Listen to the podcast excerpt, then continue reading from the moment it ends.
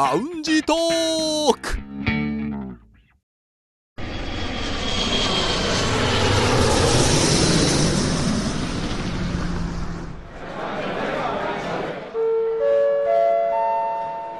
ラウンジトークよりご案内申し上げます。このコーナーは空港のランチでフライトを待つ男3人が自分たちの興味ある情報を持ち寄って中国について語り尽くします。最近我々結構空港はね利用してますけれどもはい。なぜでしょう？空港の安全検査のよくわからないドキドキ感。なんかありません？あないですよ。私もないです。多分星さんやましいことがあるんだと思う。いや何もないんだけれどもちゃんと整理したじゃあゲートをくぐったピピーってなったあれ何か変なものを私持ってたかしら？心でしょうね 心が心に反応する。それ大丈夫ですか？心がちょっと鉄味を帯びてるってことですか、いやもうなんか悪いこと。悪いこと？心当たりは。心当たりないと思うんだけどな。なぜかあのちょっと黙ってる時間が少し不安になるという。まあね。黙られるとね間は怖いですよね、まあ確かに確かに、うん。なんか気づかないうちに入れられたのかなとかねはい。思ったりしますけれども。ベルトあのすごい基本的な基本的なやつで。よく忘れるやつ。はい。ああごめんごめん忘れてたっていうね。はい。でも皆さんね安心して北京に遊びにいらしてください。はい。北京在住の男3人が情報を持ち寄って中国についてああでもないこうでもないと語り尽くすコーナーラウンジトーク3連新です。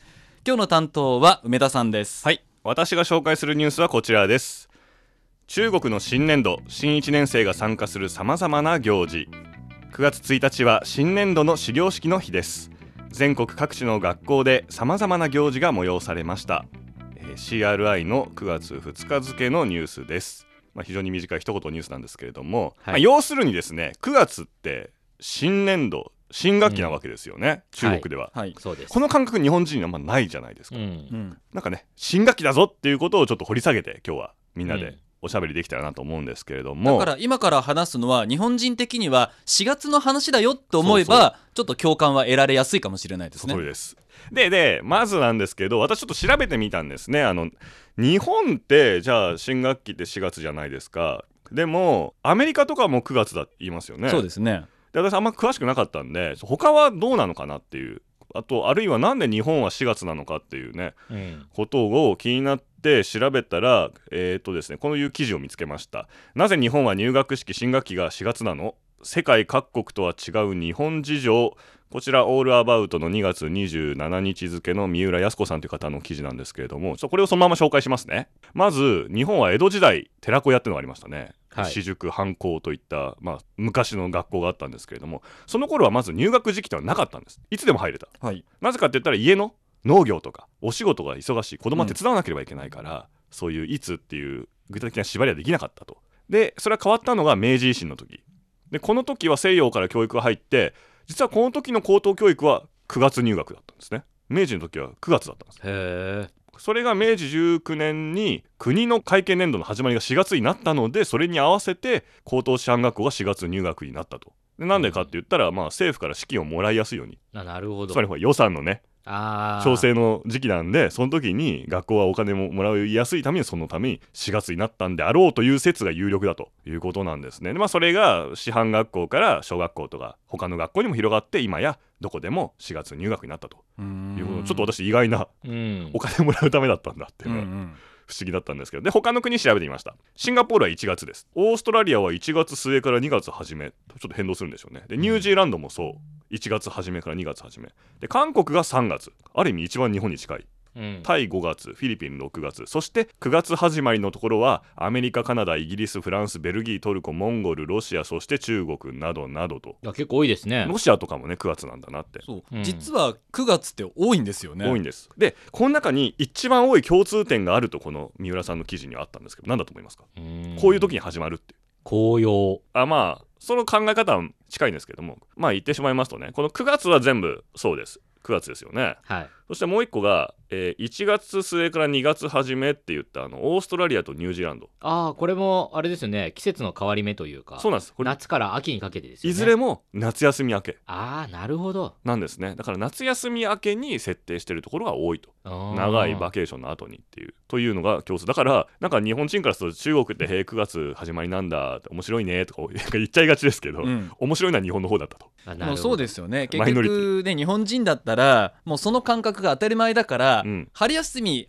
明けるとイコール新年度と思ってるから夏休み明けがへえおかしいねと思うけど、うん。いやいやそんなことはないと世界を見てみなさいってことですよね。そうなんですね、この中で言うとほら逆にタイとか5月じゃないですか、はいはいはいフィリピン6月ですよね、うん。じゃあ夏休みはいつなのってちょっと思っちゃいますけど、うん、どんな感じなんでしょうか気ね候的にはあのタイもフィリピンもずっとと夏。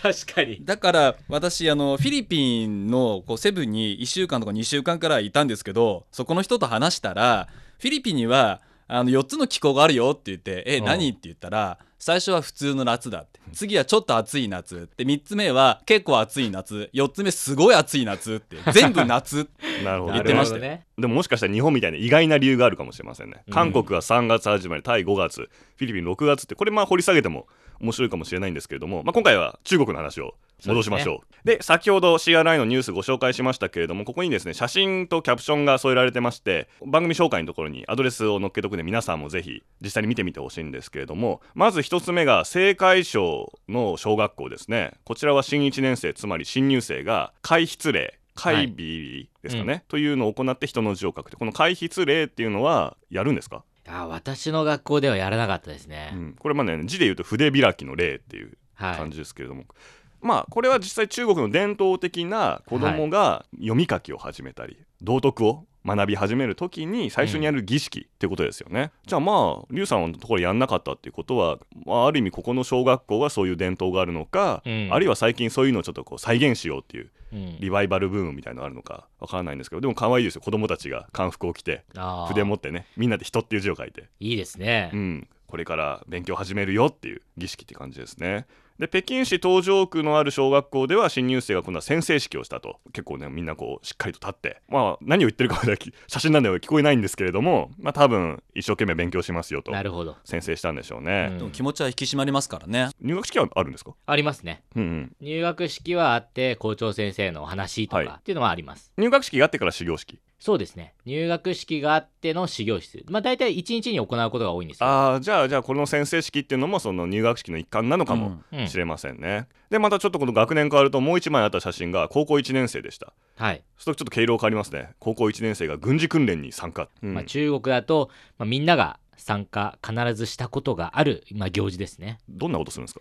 これちょっと漢字から見ると軍事訓練ってなんかちょっと怖いじゃないですか。そうそうそうそ軍事訓練まあ一部軍事訓練です、っていうのはまず立ち方だからはい。ビシッとうん。まっすぐに立つにはどうしたらいいのかっていうのを待機した軍人さんが来て教えてくれるんですね、うはい、うん正しい立ち方姿勢ですねこれは、うんなるほど。あと歩き方、まあ、これも姿勢ですね。あとはその行進っていうのをやるんですね、うん。みんなが例えば、まあ、10人 ×10 人の列で行進をするんですけど、うん。その時にどういうふうに隣の人のそのスピードとかを感じていけばそのみんながすごく綺麗に歩けるのかっていうそういうのを練習します要するにあれなんですよ。チームワークを高めるんですそうですね。団体行動を学びましょうってことですよね。はい。えなんか軍事訓練って言われるとイメージするほふ前進とかないんですか？あありますよ。のそれもあるんだ。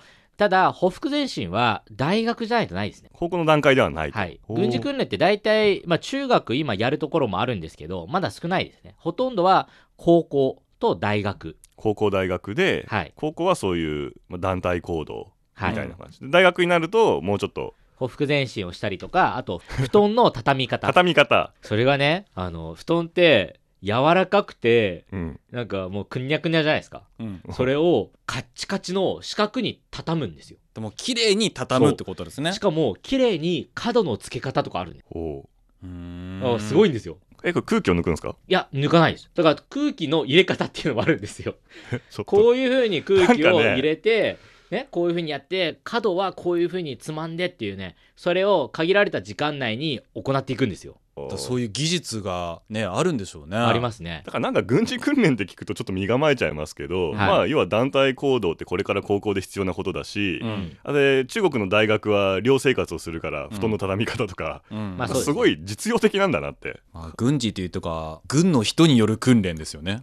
まあ そうですね。だから結構幅が広いとはい。いうことなんですねてっきりライフル持って報復前進とかしてるのかと思ってましたあそれはないですあそこまでねはないんだ。逆にやりたいっていう人もいますけど、うん。ないですね。ここまでで終わりですかって。そうそう布団で終わりですか布団ではそうですね 欲しがってますよね まあ、気持ちはわかるかもしれない。まあそういうことが行われた。この写真はぜひ CRI のホームページでご覧いただければと思います。であとこんなニュースもありました、えー同じ日のニュースですね。香港の新学期、貴重な学習の時間を大切にと強調。えーこちらはですね、香港では9月1日ではなく2日に始業式が行われたというニュースでした。で今まあ香港ではあのデモとかが続いてますんで、まあ、勉強の時間をでも大切にしてほしいという内容の記事だったんですけれども、でそうあ香港2日なんだって思ってふと気づいたら9月1日って日曜日はいでしたよね。はい。あでもそっか日曜日でも始業式やるんだって、うん、あの結構学校によっては違いますね。でもやるところはうんちゃんとやりますあの9月を最初の月曜とかじゃなくて1日っていうのを決めてるところもはいあるということなんですね。でまあまあ香港でも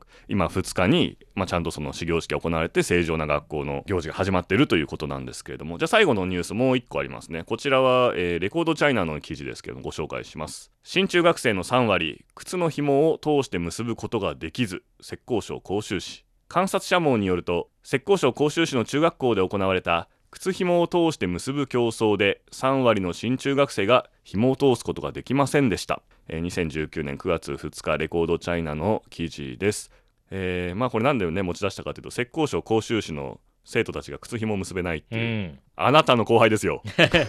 あのこのあの学校の名前出てますけどはいはいこれねあの私の隣の中学校でした。広州市彩華中学校というところですね、かなり有名な場所です。あそうなんですね。の有名な学校ですね。だからこそピックアップされたのかもしれませんね、だからまあ、まあ、内容を紹介しますと靴紐結び競争っていうのがその彩華中学校でうん。新入生参加の軍事訓練の中で行われたと。あだからここは中学校でも軍事訓練するんですね、はい、でも内容は靴紐結び、うん。でまず1回靴紐をほどいて、うん。しかも紐か紐を靴から全部外す。でもう1回付け直して結び直すっていうのを3分以内にやるのを競うってことだったんですけれども84人中3割が時間内にできなかったと。で、まあ、これに対して校長はこの競争は事前通知していなかったと。靴紐を結ぶという一見簡単そうなことは手先の器用さや細部を観察する能力を試すことができるとの考えを示したってというねすごいいいことみたいなこと言ってるんですけど、まあうん。かちょっとあ教えなかったんだってかわいそうだなって。い う気持ちを。ただまあこれに対するね記事の対する、まあ、ネットユーザーの反応が割れてまして一つはビッグベビーの大会だなと。うん。大人なのに中身は伴っていない子供が心配だというような批判意見もあればいやでも今の小学生ってマジックテープでしょ？靴は。だから紐を結べないのも当然だよみたいなことがあってで自分の時どうだったかなと思い出したら私もマジックテープいや中学校高校入った時にうん。学校で習った。あ靴紐の結び方を。あへえ高校の時に初めてその靴紐の必要な靴になってもう一つだとネクタイ。あはいはいはい。制服ネクタイだったんですね、うん。でこの2つはできなかったから靴紐の方は学校の授業でできなんかいちょっと時間が取られてその間にできる人はできない人に教えるとか。うんうん。なるほど。できない人は先生に習うっていうなんか時間がちょっとありましたね。でネクタイの方は私も高校は寮だったんで先輩に教わったんですけれどもみんな教え合ったりとかして、うんうん。だからこのニュースね靴紐結べないことをちょっと批判したりしてますけどいややってなきゃできないよっていうのも正直なところ。まあ3分以内ね。うん。時間がね、どうしてもタイムリミットはじゃああと1分とか言われると、あれこうだっけこうだっけって焦る人もいますからね。でこれそもそも靴紐を通して結ぶってことですよね、はい。うん。あんまり普段の生活で全部外して入れることって少あそうそう。なくないですか？そう。それもあるそれもありますね。そう。うん。まあ、結ぶだけでも苦手な人は苦手だと思うし、うん。私多分小学校入ってすぐくらいだと結べなかったから家で練習しましたもの。ああやっぱり。でも全部外してこう入れてっていうのは正直ね、うん。私両方の靴3分にできる自信はないですね。確かにね。じゃあ逆にこの84人中3割でできなかったじじゃあ7割ですげえと。確かに7割すげえっていうことです7ね。割すげえという話かも。で紐を通したら最終的にこう両側の長さとか気になりません？あそうなります、ね、そこ調整してとか。ちょっと膨らましてね、そう。うん。中を膨らましてもう一回こう引っ張って。靴きつくなっちゃったなってもう少しこうね緩めたりとか、はい。そういうことするとね私は3分以上かかります。まあねだから私今日ねお話ししたかったのは中国は9月が新学期だっていうことでこれは実はどっちかというとグローバルスタンダードだなっていうこの感覚私もちょっと確認するつもりでこのニュース持ってきました。あとは中国ではその新学期いろんな面白いことをやっててで軍事訓練の中ではこの靴紐競争なんてのもあるんだなということですね、というわけで皆さんあの新学期気を引き締めて はい。参りましょうという締め方でよろしいでしょうか。もうなんか最後は校長先生の話みたいで終わりましたけれども。誰も倒れてませんね。はい。貧血で。はいまあこのように新学期が始まりましたということで話題をお届けしました。さてそろそろフライトの時間となりました。またラウンジでお会いしましょう。以上ラウンジトーク3連新のコーナーでした。